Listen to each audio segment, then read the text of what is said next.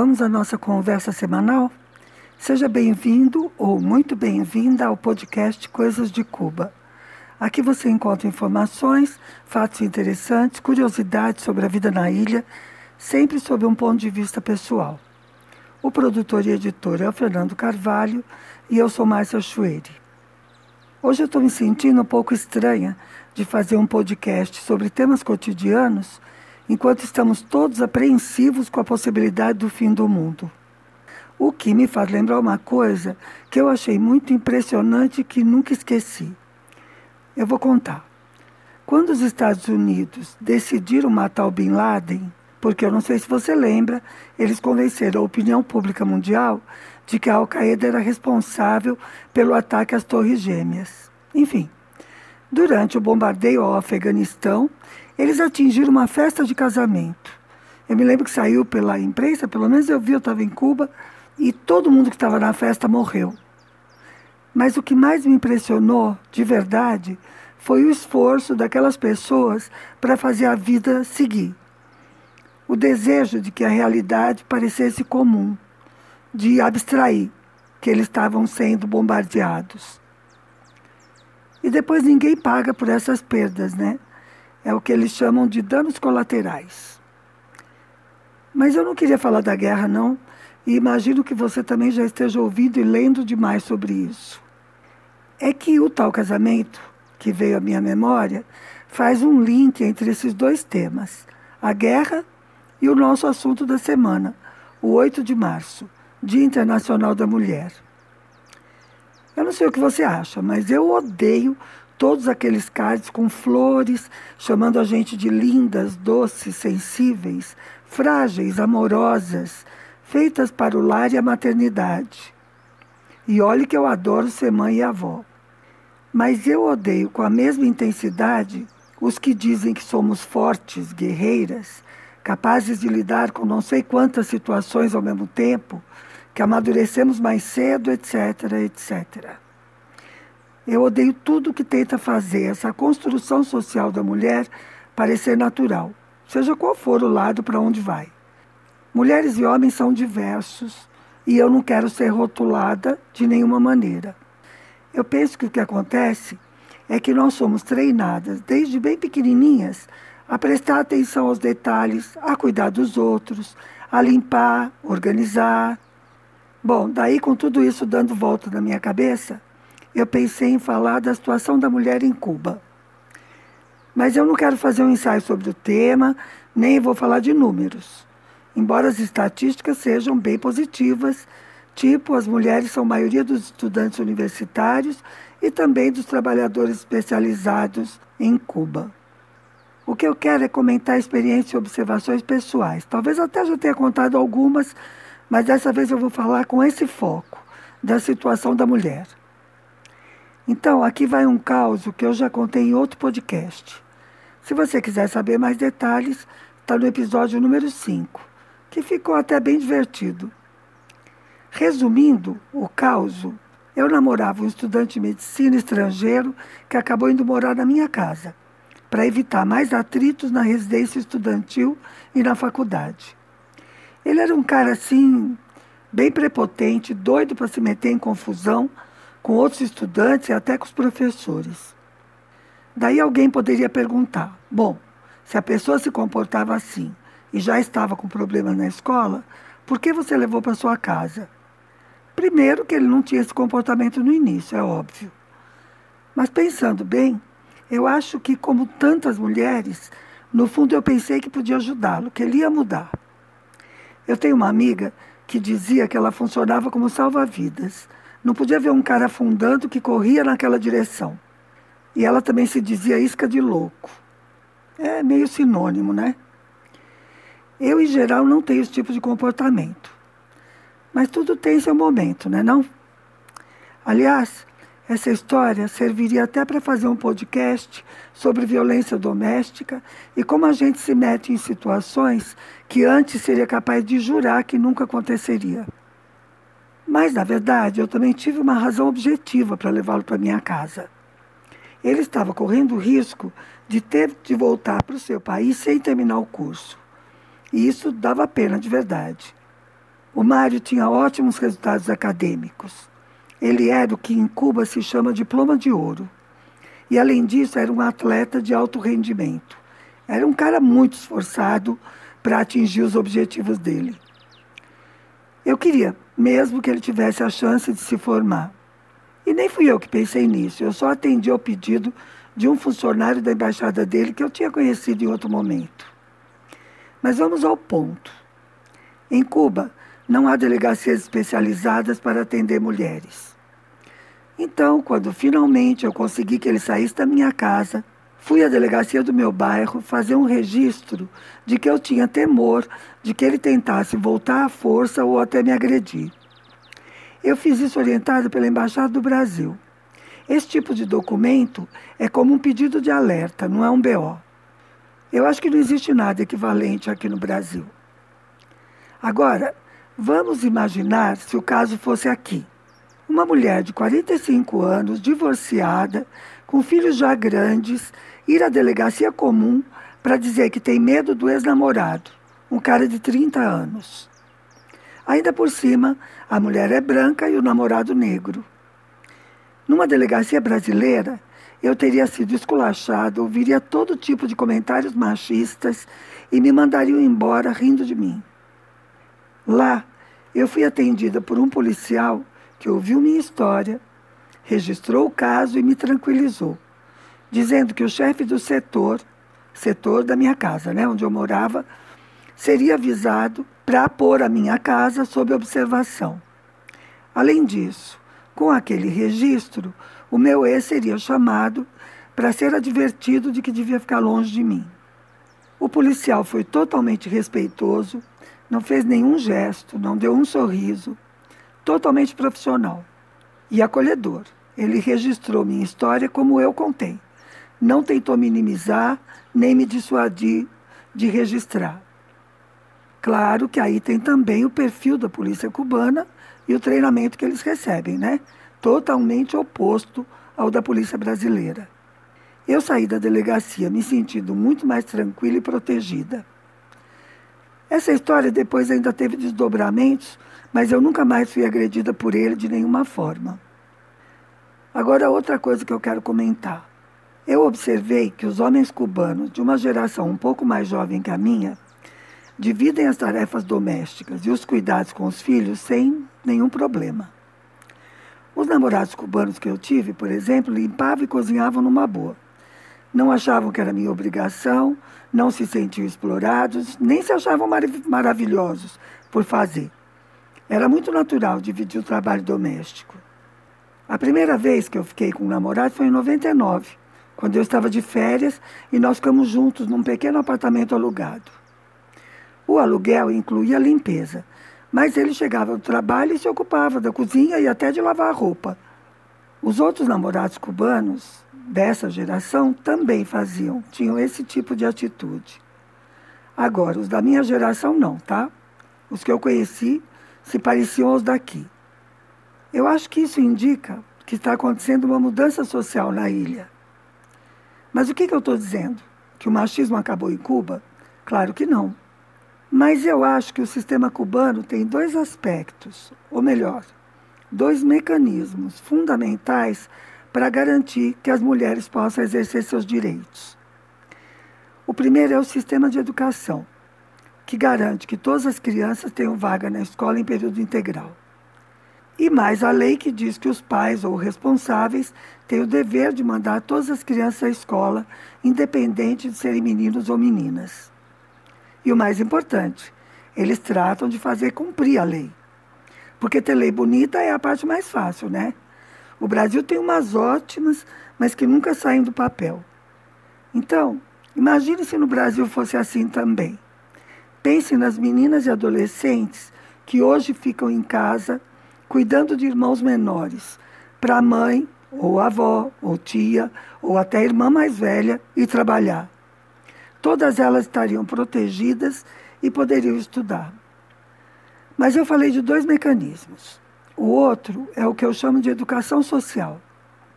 Eu estou falando do uso dos meios de comunicação para difundir valores, mudanças de conduta. Funciona assim. todos os meios, desde a novela, programas de debate, teleteatro, a mesa redonda, os jornais em papel ou digitais, cursos da Federação de Mulheres, reuniões no bairro, todas as vias podem ser e são utilizadas para discutir as condutas do machismo, suas origens, causas e consequências. No início do ano passado, havia 2 programas semanais pelo canal Cubavisión, que é o de maior audiência. Um que discutia os efeitos do machismo sobre a vida dos homens, chamado Cosas de Hombres, ou seja, coisas de homens. E outro sobre a vida das mulheres. Esse se chamava Rompiendo el Silencio. O primeiro mostrava, por exemplo, como o fato de não poder expressar os sentimentos repercute sobre a saúde física e emocional dos homens. Esse foi um tema, né? Mas a cada semana era um diferente. O programa era bem interessante, mexia em pontos nevrálgicos de uma maneira didática.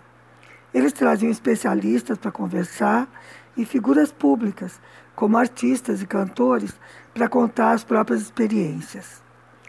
E era assim tudo bem verdadeiro, de modo que qualquer macho cubano podia se identificar com as histórias relatadas. O outro programa, Rompendo el Silêncio, mostrava como o machismo interfere na vida das mulheres. Não só nos casos extremos de violência doméstica, que também foram abordados, mas também naquelas pequenas ações do dia a dia, sabe? Que a gente nem percebe porque já estão naturalizadas.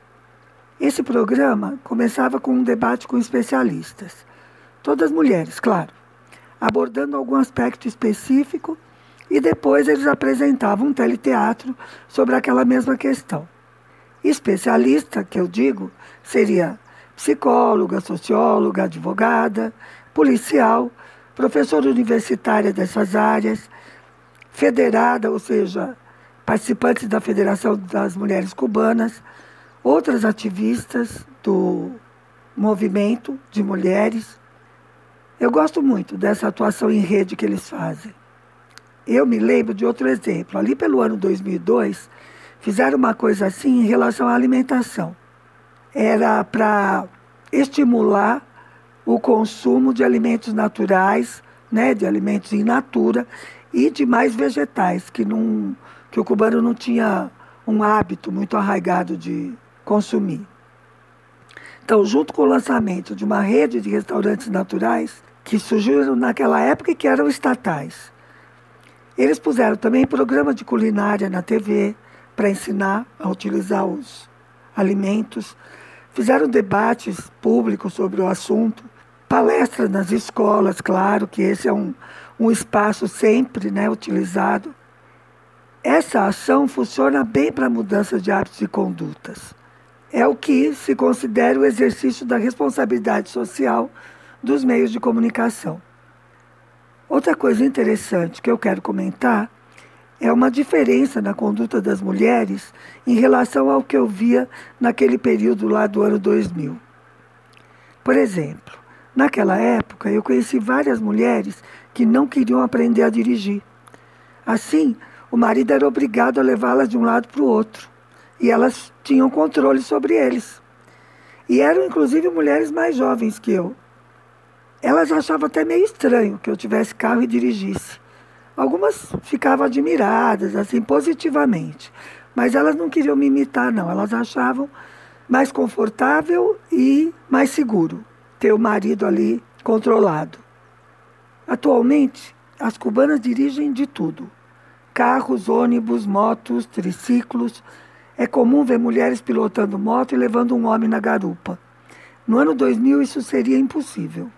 Ah, e olha só que legal, tem uns triciclos de transporte de passageiros que só podem ser dirigidos por mulheres. É tipo uma reserva de mercado de trabalho. Elas têm uma cooperativa de transporte de passageiros.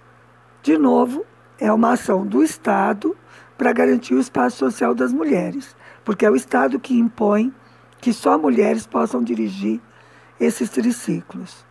Bom, neste momento está em discussão em Cuba um novo Código das Famílias, que, aliás, está causando muita polêmica. Grande parte da polêmica é fabricada pela oposição, com fake news e muito ruído nas redes sociais. Mas também é verdade que o casamento homoafetivo, por exemplo, encontra resistência em parte da sociedade cubana. Aliás, os contra-revolucionários usam a questão do casamento homoafetivo de duas maneiras opostas. Dependendo da bolha em que eles estão atuando, eles assustam com essa possibilidade ou, ao contrário, eles dizem que o governo quer impedir qualquer casamento que não seja heteroafetivo. Bom, mas o plural do nome da lei, Código das Famílias, é justamente para dizer que é uma lei para todas as famílias, independente de sua forma de organização ou composição. A única coisa que não entrou realmente foi o poliamor. Isso aí já foi um pouco demais para eles. Mas hoje o que eu quero comentar é só um dispositivo dessa nova lei. Pela lei que está em vigor hoje, e que é de 1975, em algumas situações excepcionais, menores podem se casar. As meninas a partir dos 14 anos e os meninos a partir dos 16. Tá vendo, né? A mesma conversinha de que as meninas amadurecem mais cedo. Pelo novo código que está sendo proposto, fica proibido o menor se casar. Ponto.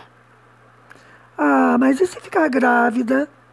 Se ficar grávida e decidir ter, porque em Cuba o aborto é legal, e depois quiser se casar, pode também. É só esperar a maioridade. Qual é o sentido disso? Evitar que adolescentes, principalmente meninas, se casem precocemente, deixando os estudos e as possibilidades de ter uma profissão e uma vida com autonomia. Isso porque, como todo mundo sabe, o casamento precoce atinge muito mais meninas que meninos. E, em grande parte, elas se casam com homens bem mais velhos, que as impedem de sair para estudar e exigem que logo tenham filhos, enfim, que façam uma vida de dona de casa. Se a gente se lembra que o Brasil é um campeão de casamentos infantis, triste campeonato, né? A gente consegue perceber a relevância desse dispositivo da nova lei. E já que eu estou comparando um pouco os dois países, eu vou terminar dizendo o seguinte. Eu não acho que Cuba seja melhor que o Brasil em relação aos direitos da mulher por causa do caráter do povo ou pela sua história, que inclusive é bem parecida com a nossa. Até 59, né? Depois houve uma mudança radical. O que eu acho é que a questão da mulher, assim como as outras questões identitárias, orientação sexual, cor da pele, nacionalidade, etc., etc., precisam ser olhadas sempre sob o prisma do sistema socioeconômico. Essa é a grande diferença. Eu penso que o patriarcado e, portanto, o machismo é uma das colunas de sustentação do capitalismo. A revolução não acabou com o patriarcado. Mas mudar o sistema socioeconômico permite questionar o patriarcado nas suas raízes. E acho mais. Acho que o feminismo, que não questiona o sistema capitalista e que afirma que o machismo é apenas uma questão de cultura e de comportamento, o que faz é um enorme desserviço à causa das mulheres. Dizer que o machismo atinge igualmente todas as mulheres, independente de sua classe social, só faz o movimento de mulheres andar para trás. Ah, desculpa, ficou muito sério no final, né? Mesmo assim, eu espero que você tenha gostado. Para suavizar, vou deixar um presente pelo 8 de março. Uma música da rapper cubana Telmary Díaz. Ela foi uma das primeiras mulheres a ocupar espaço no cenário do hip-hop em Cuba. O que eu vou deixar para você ouvir se chama Quando Esto Passe. E é uma pena que vá sem imagem, porque a Telmary bem que merece ser vista, além de ouvida. Se você quiser buscar os vídeos dela, eu vou soletrar.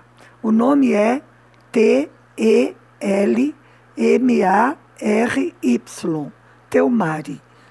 Sobrenome dela é Díaz, com Z no final. E até o encontro do próximo domingo com mais coisas de Cuba.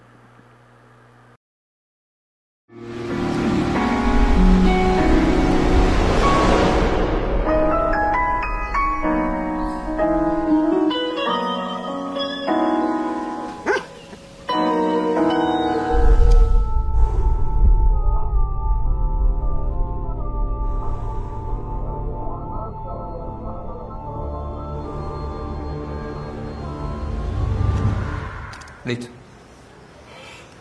Eso, vamos. Sí, ponlo. Dale. Play. Ponlo.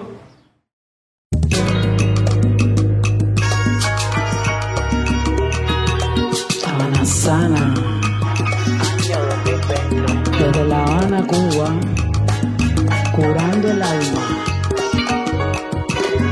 Después de la tormenta siempre llega la calma. Cuando esto pase le voy a cantar a los míos. Abrazaremos bien fuerte a los ríos, dejando atrás retos y suspiros. Era palanque nada más. Cuando esto pase le voy a cantar a la luna, que me llevó la fortuna y la dicha, que habrá llevado los mares atrás. Y cuidaremos mares y ríos, animales viejos y niños. El mundo irá cobrando sentido, porque estaremos todos unidos. La tierra siempre será nuestro abrigo, es el refugio que habrás de cuidar. Ya ves, no somos inmortales, solo somos humanidad.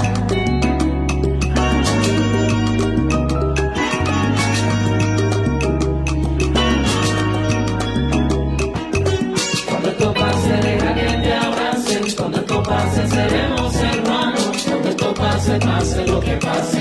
Cuando esto pase, la vida será un regalo.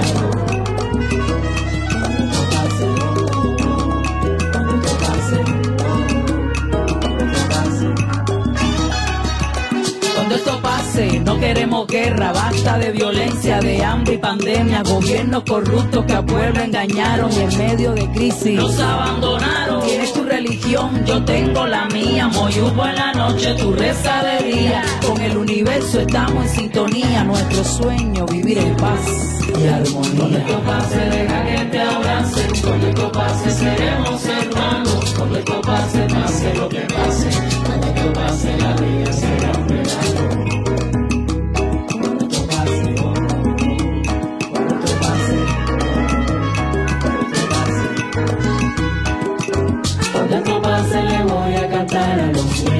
Abrazaremos bien fuerte a los ríos, dejando atrás cantos y suspiros. La palanca en la mano. Cuando esto pase le voy a cantar a la luna, que me llevó la fortuna y la dicha, de haber dejado los males atrás. Y cuidaremos mares y ríos, son animales viejos y niños. El mundo irá cobrando sentido, porque estaremos todos unidos. La tierra siempre será nuestro abrigo, es el refugio que habrás de cuidar. Ya ves, no somos inmortales, solo somos humanidad. Cuando esto pase, deja que te abracen. Cuando esto pase, seremos hermanos. Cuando esto pase, pase lo que pase. Cuando esto pase, la vida será un regalo. Cuando esto pase, oh, oh, oh. Cuando esto pase, oh, oh. Cuando esto pase, la vida será un regalo.